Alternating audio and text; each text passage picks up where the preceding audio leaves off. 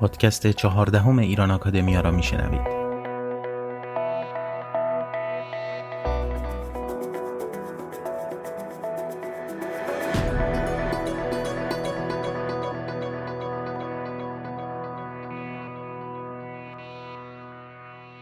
سلام دوستان. دوشنبه است و با اپیزود تازه‌ای با شما هستیم. در این اپیزود سخنرانی نسیم خاکسار در کنفرانس ایران پس از چهل سال گسست ها و پیوستگی ها رو میشنوید. این کنفرانس از سوی ایران آکادمیا با همکاری انجمن پژواک و دانشگاه لیدن در هلند در 11 ژانویه 2019 برگزار شده.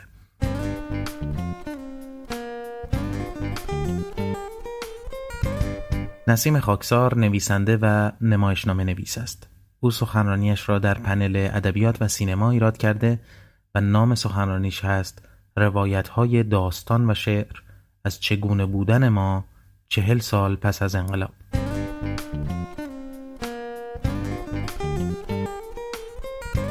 یادآوری می‌کنم که لینک های این سخنرانی و سایر لینک های مفید در زیر این پادکست آورده شدن و شما می‌تونید این پادکست رو در iTunes، Podbean و سایر اپلیکیشن های مربوط به پادکست و همچنین کانال تلگرام و سایر وبسایت های ایران آکادمیا بشنوید، دنبال کنید و به اشتراک بگذارید.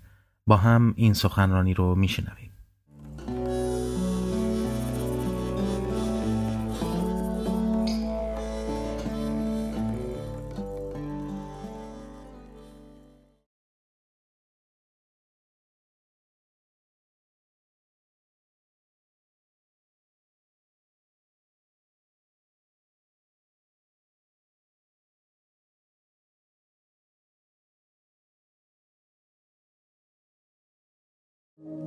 با درود به یاد و نام جانباختگان آزادی و قلم و خوش آمد به شما نیز از سوی بخش شرقشناسی دانشگاه لیده.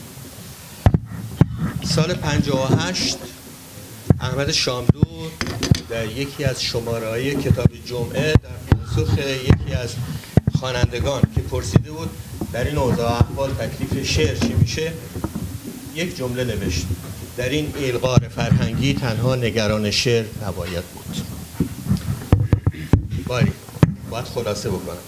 در این سالهای طولانی شکست بیشترین لطمه فرهنگی را از روش آموزش و پرورش که بگذاریم مطبوعات به ملت زدن. تنها بیداری و شهامت وجدان هنرمند و ادیب است که در ستیز با فقر روانی و فرهنگی و نیز تباهی درون طبقه مرفه تواناست و می‌تواند نه تنها در جریان آینده تاریخ که همکنون زمین های شکست آن را فراهم سازد. ما به شدت تحقیر شده ایم و اگر تکانی به هستی فرهنگی خیش ندهیم به مسخی آرام و نامعلوم تن خواهیم سپرد. تدریس مدارس ابتدایی متوسطه و دانشگاه تا آنجا که تواند از ارتجایی ترین دیدگاه نظارت کند آنچه در کتاب های درسی امروز متجلی است سرپوشی متزلزل برای تجلیات تاریخی زندگی و واقعیت امروزند و انسان را در برخورد با واقعیت به تسلیم و شکست وادار می کنند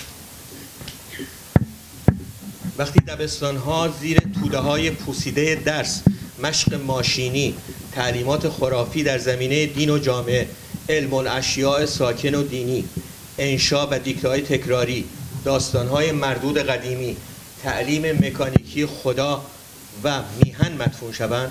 در واقع فرهنگ آینده سرزمین ما دچار تباهی و تحقیر شده است و هنگامی که فرهنگ یک ملت فرهنگ تحمیلی شد و از تحرک و تنوع و ملیت بر کنار ماند و مطیع مطیع و بازی پرست و خیالباف و منزوی گردید دیگر از مفهوم مترقی و آیند ساز ملیت چه میماند؟ ملت همچون امروز و حتی تسلیمتر قارت زده بر جای میماند و چشم به دروازه های صدور ملی میدوزد و نظارتگر قارتی عظیم می شود مزارع سپید و شکفته به قارت می روند و ملت گرسنه است. دریا و درختان و کوها به قارت می روند و او همچنان قارت زده بر جای می برای عظیمترین غارت ها میباید عظیمترین تحمیل فرهنگی ممکن شود. پس بیهوده نیست که بر کتاب های درسی و کتاب های کودکان نظارتی دیکتاتوری به عمل می آید و بیهوده نیست که مطبوعات ارزشی برابر تسلیحات مییابد و برای هنر ادبیات با شور و بررسی های بسیار برنامه هایی تدارک دیده می شود و گردن مفاهیم مترقی با گیوتین ساتور سانسور قطع می این حرف من نبود. این بندی بود گزیده از مقاله نوعی از هنر نوعی از اندیشه نوشته زندیات سعید سلطانپور تاریخ نوشته 27 خرداد ماه 1349 اوضاع هنوز به همون منواله برای همین نوشته به زندان افتاد. و می‌دونیم سعید سلطانپور در 31 خرداد 60 21 جوان 81 اعدام شد. آنچه باید بدون شر گفتم. رشته سخن می‌دهم به آقای نسیم خاکسار نویسنده شاعر پژوهشگر. اولا تشکر می‌کنم سلام می‌کنم به شما. و چون دوستان گفتن صدای ما احتمال زیاد در ایران هم شنیده میشه درود میفرستم به نماد مقامت کارگری اسماعیل بخشی سفیده خانم سفیده قلیان و نیز نمادهای مقاومت در زندان خانم نسرین ستوده و نرگس محمدی به فرهاد میسن بعد سعی می‌کنم منم رایت وقت بکنم اگر بشه ولی این رو بدونید که صحبت و گفتن از ادبیات و شعر که نگاهی جزئی نگر داره خیلی دشواره که واقعا بتونه آدم در 20 دقیقه یا 25 دقیقه بتونه یک گزارش دقیق بده. بنابراین تا جاهایی که من می‌تونم نک می‌زنم بقیه رو میسپارم به خودتون. یه جاهایی هم سعی کردم این جزئی نگری هم نشون بدم تو کارشون که بتونه تداوم داشته باشه این کار.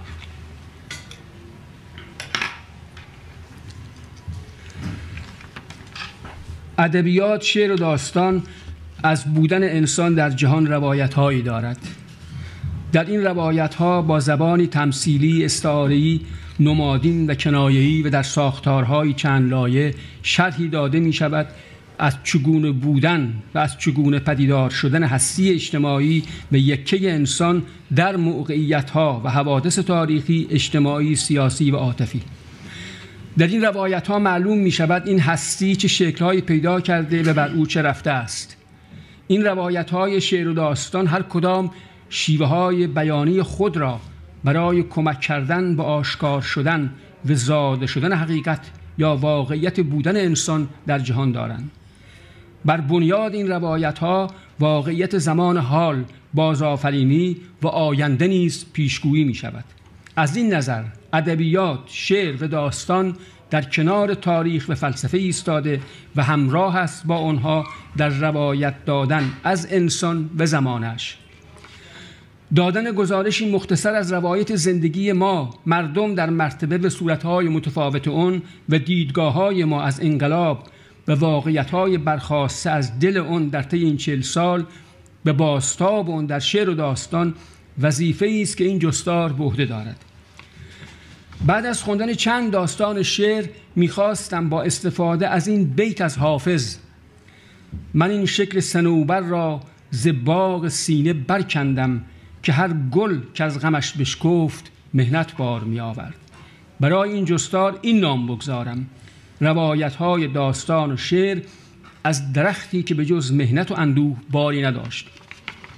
این عنوان جدا از اون که با نمونه های داستانی و شعری که مختصری از روایت اونها می آورم همصدایی داشت میدان گردش ذهنی و جستجوگری این جستار را نیز نشانه گذاری می کرد حافظ به گمان من اساره اندوه و نومیدی وجود خود را از شکست های سیاسی و اجتماعی مردم ایران برای کسب استقلال آزادی در طی زمان بعد از حمله اعراب به ایران تا عصر خود در این بیت ریخته است.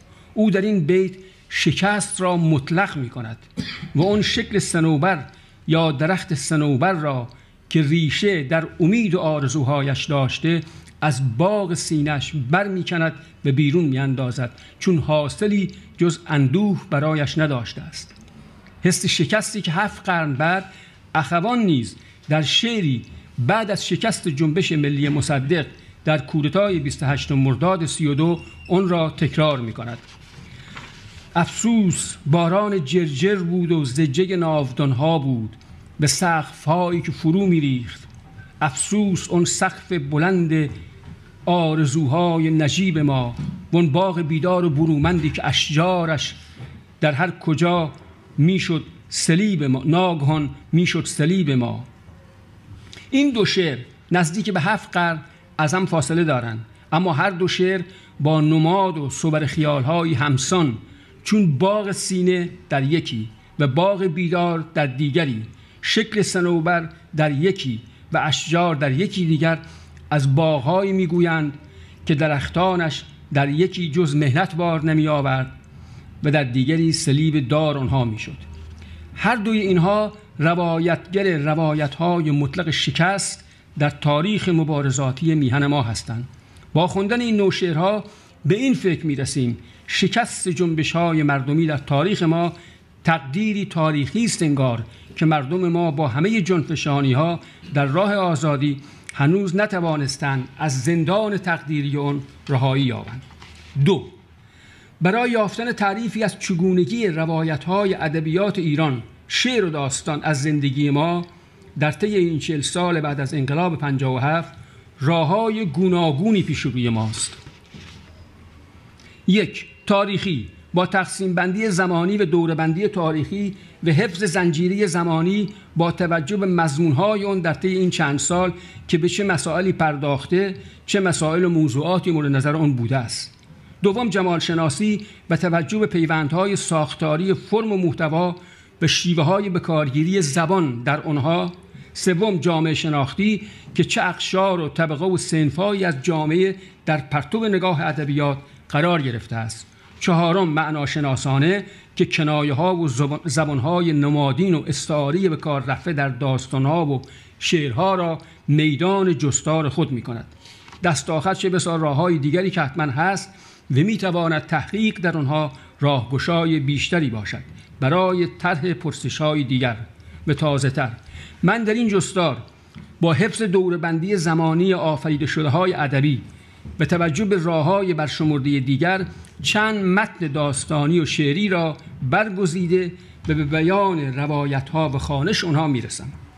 نخست دو شعر از شاملو به ترتیب زمانی. شعر اول را به تمامی میآورم. این تو سال 58 گفته. صبح.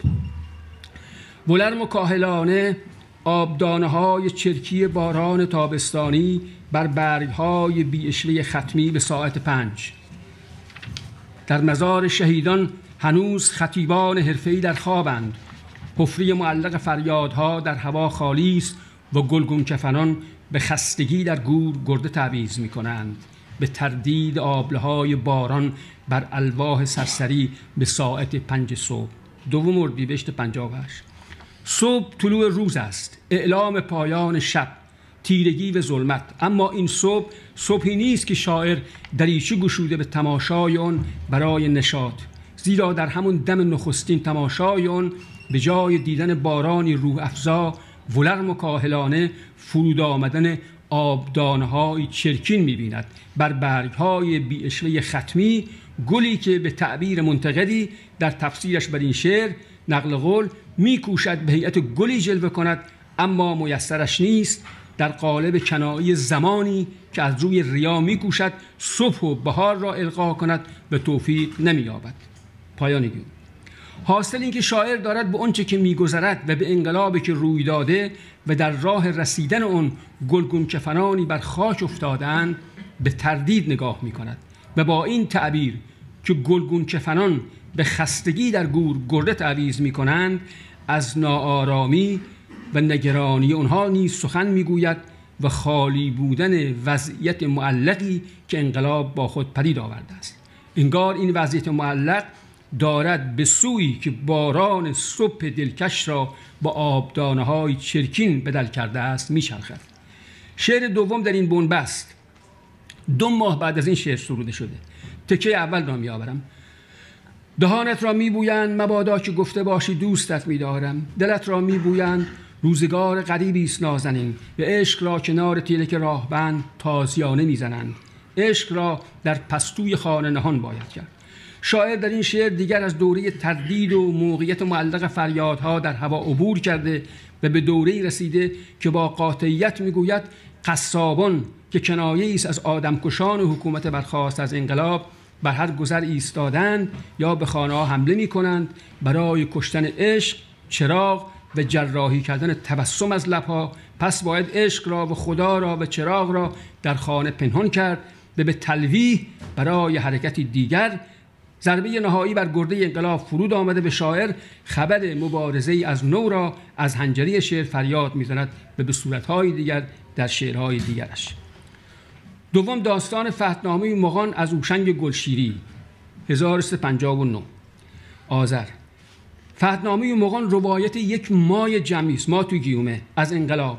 روایتی از آغاز حرکت های اعتراضی مردم از ماهای پیش از بهمن ماه 57 و فتح پایگاه های حکومت شاه تا برقراری آغازین حکومت جمهوری اسلامی. حکومتی که نشان می‌دهد از همون آغاز آزادی زنان اندیشه و بیان اجتماعات مردمی را بر نمیتابد و با دموکراسی و فرهنگ مدرنیته بیگانه است. روایت فتنامه مغان از زبان یک مای جمعی و با این جمله آغاز می شود نقل قول بالاخره ما هم شروع کردیم. نقل قول بسته به این ما گزارشی می‌دهد از کارهای خودشان که درهای شیشه سینماها را قبلا شکسته بودند بانکها را هنوز نتوانستند چون همیشه که دو پاسبان جلو هر کدام به نگهبانی ایستاده است. و مونده است میخانه ها و مجسمه وسط میدان شاه و در ادامه می‌گوید برای حمله بردن به میخانه ها دچار تردید بودند زیرا نقل قول اغلب میخانه آشنا بودند و سلام علیک داشتیم تازه از خود مردم بودند نقل قول بسته. و همین مای جمعی در ادامه گزارش خود از میخانه ها به یک من فردی میان خودشون می‌رسد و آن آقا برات است. این آقا برات برخلاف اون مای جمعی یک شناسنامه مشخص و روشن دارد. در جوانی در حزب توده فعالیت داشته. زندان افتاده. برانداختن مجسمه شاه را پیش از کودتای 28 مرداد و نصب آن را سر جای پیشینش بعد از آن دیده است. یک زمان کارمند اداره بوده. بعد اخراج شده توسط سواک. برای مدت کتاب فروشی باز کرده. نتوانسته ادامه بدهد. از آزار اذیت سواک. دست آخر رفته میخانه چی شده تا میخانش پاتوقی باشد برای جوانان و دانشجویان. همکاران و هم های سابقش.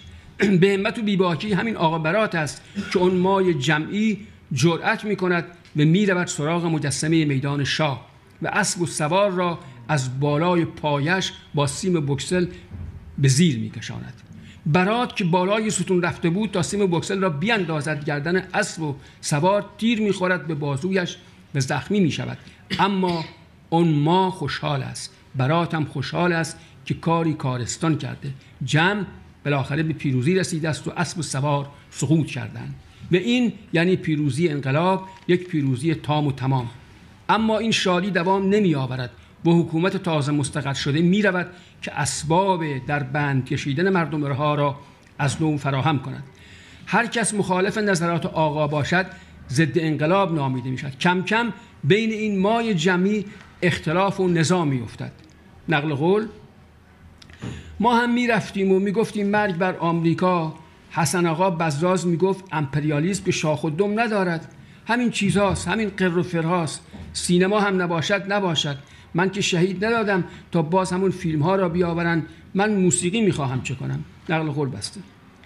روزی این مای جمعی به خود می آید که می‌بیند به میخانه قهرمانشون آقا برات که دیگر آشکارا مشروبی هم نداشته و فقط پاچه و حلیم بادنجان و از همینها توی بساتش بوده حمله شده و میخانش در بود داغان و خودش را به جرم داعد کردن مکانی برای فساد و مشروب فروشی محکوم به شلاق خوردن کردند. در مله عام. با همه برزدگی می‌روند به تماشای شلاق خوردن او و حتی بچه هایشون هم سر دست بلند می‌کنند برای خوب تماشا کردن. و این یعنی گذاشتن نقطه پایان برای آرزوها و امیدهایی که قرار بود با آمدن انقلاب به ثمر برسد.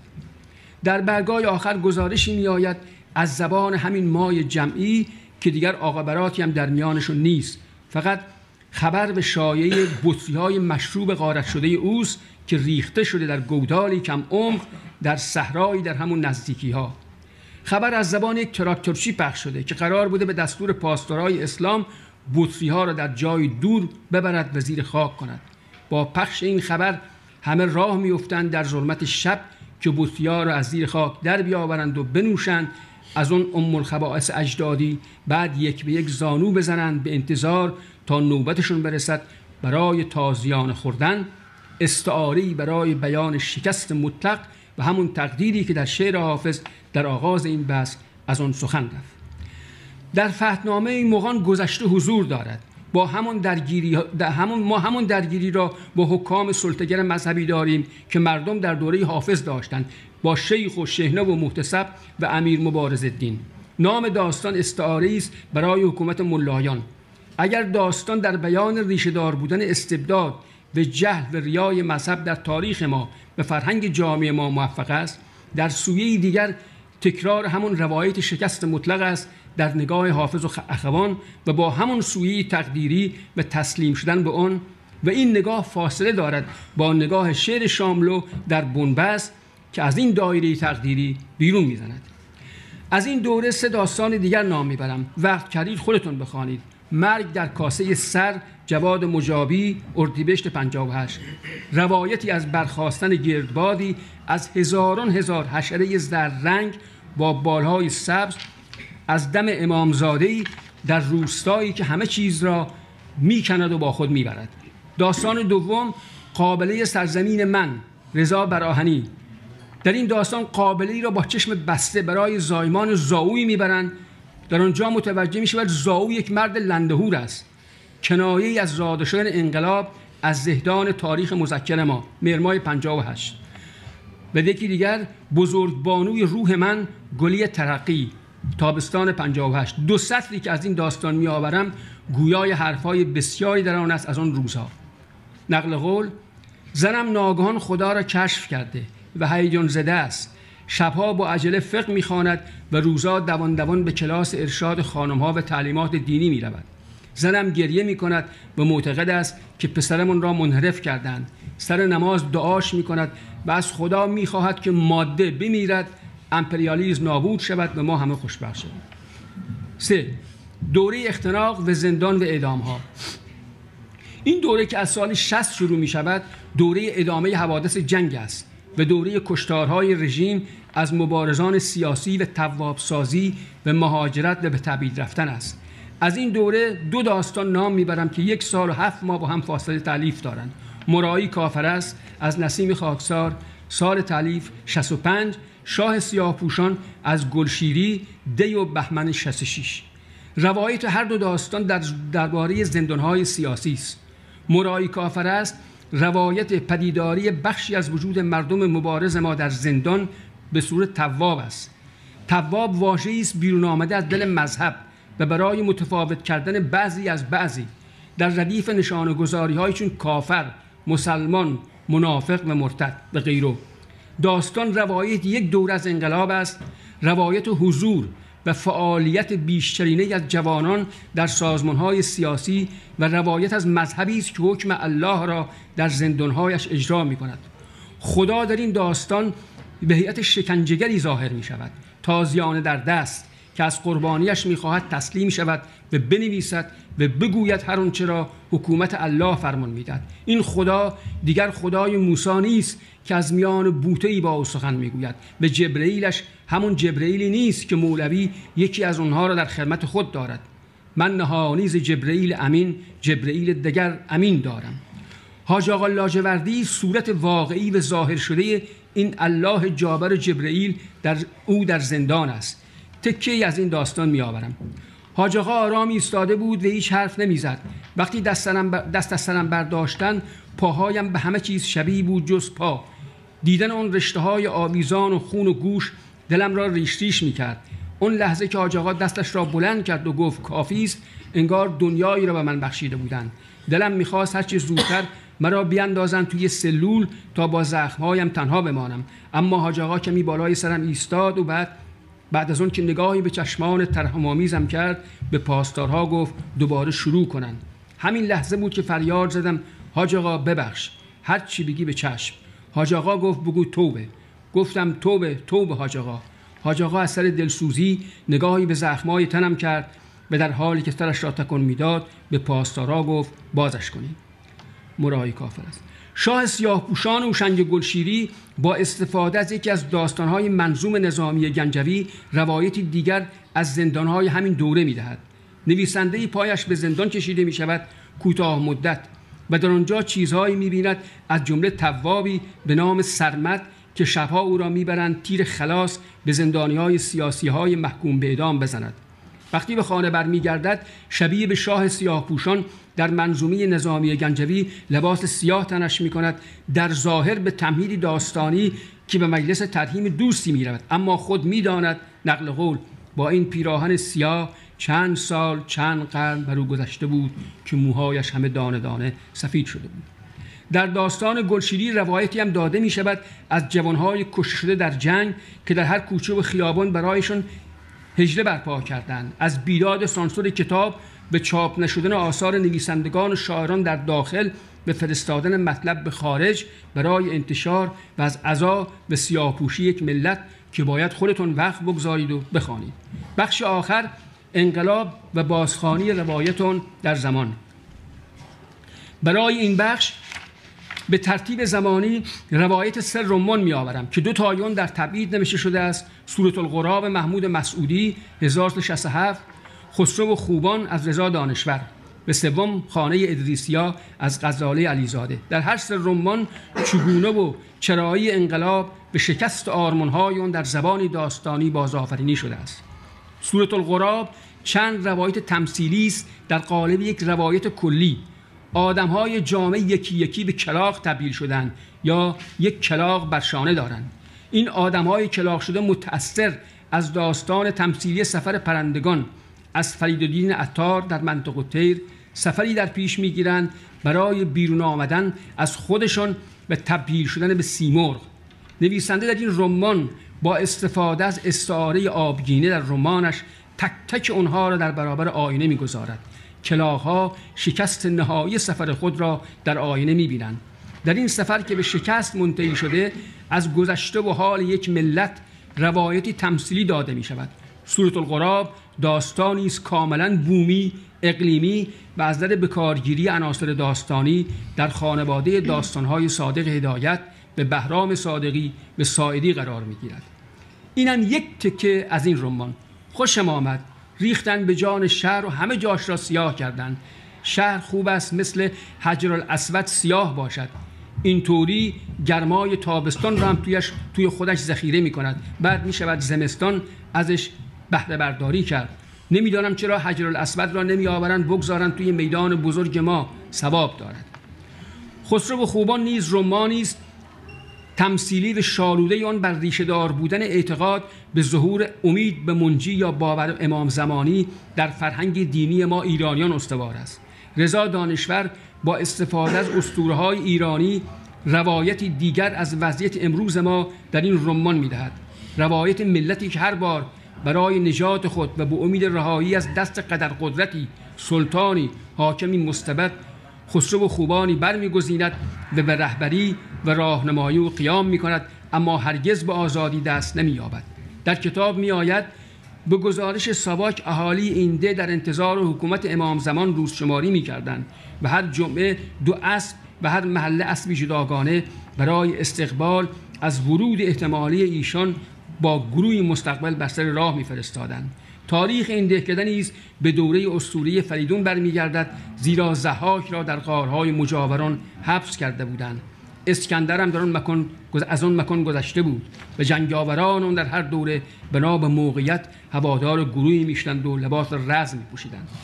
رمان دو جلدی خانه ادریسی ها رمانی است حجیم از حوادث یک انقلاب که در اشقاباد ترکمنستان میگذرد. رمان برای فرار از سانسور تمهیدی داستانی دارد. در جابجایی مکان برای نشان دادن چهره از انقلاب ایران. در بررسی از ادبیات این سالها بعد از حضور چشمگیر نویسندگان زن در ادبیات ایران در شعر و داستان نیز نام برد و کارهای درخشانی که کردند. اما این بررسی و بررسی چگونگی اجرای سانسور در ادبیات در این چهاردهه فصلی جداگانه میطلبد. این را هم در چند سطر مونده به آخر حرفم بگویم. در فرهنگ جامهای اروپایی گفتگوی مستقیم بین عالمان اندیشه و کارورزان هنر شاعر و نویسنده و نقاش و موسیقیدان امری متداول است. اما در جامعه ما این فعالیت ها به موازات هم پیش می روند و بین اونها گفتگو و همسخنی امری نادر است و ناهمزمانی فکری بین اونها وجود دارد. می شود گفت یک جور بیخبری از عوالم هم دارند. نشستای همگانی مثل این کار خوبی است اما تر کردم که این حرف بحثی باز کند در آینده برای اندیشیدن روی این موضوع و چرایی به موازات هم رفتن این دو شیوه تفکر در جامعه ما.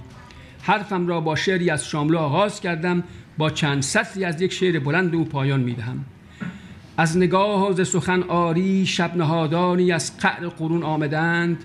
آری که دل پرتپش نوراندیشان را وصله چکمه خود می‌خواهند. به چو بر خاک افکندن چو بر خاک افکندت باور دارند که سعادت با ایشان به جهان آمده است. باشد باشد. من حراسم نیست چون سرانجام پر از نکبت هر تیر روانی را که جنایت را چون مذهب حق موعظه فرماید می‌دانم چیست. خوب می‌دانم چیست. متشکرم.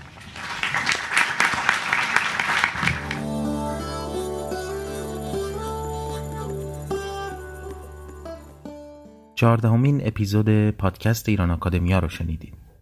اگه پادکست ایران آکادمیا رو مفید ارزیابی می‌کنید اونو حتما به اشتراک بگذارید و به دوستانتون معرفی کنید. تا دوشنبه دیگر و اپیزودی تازه بدرود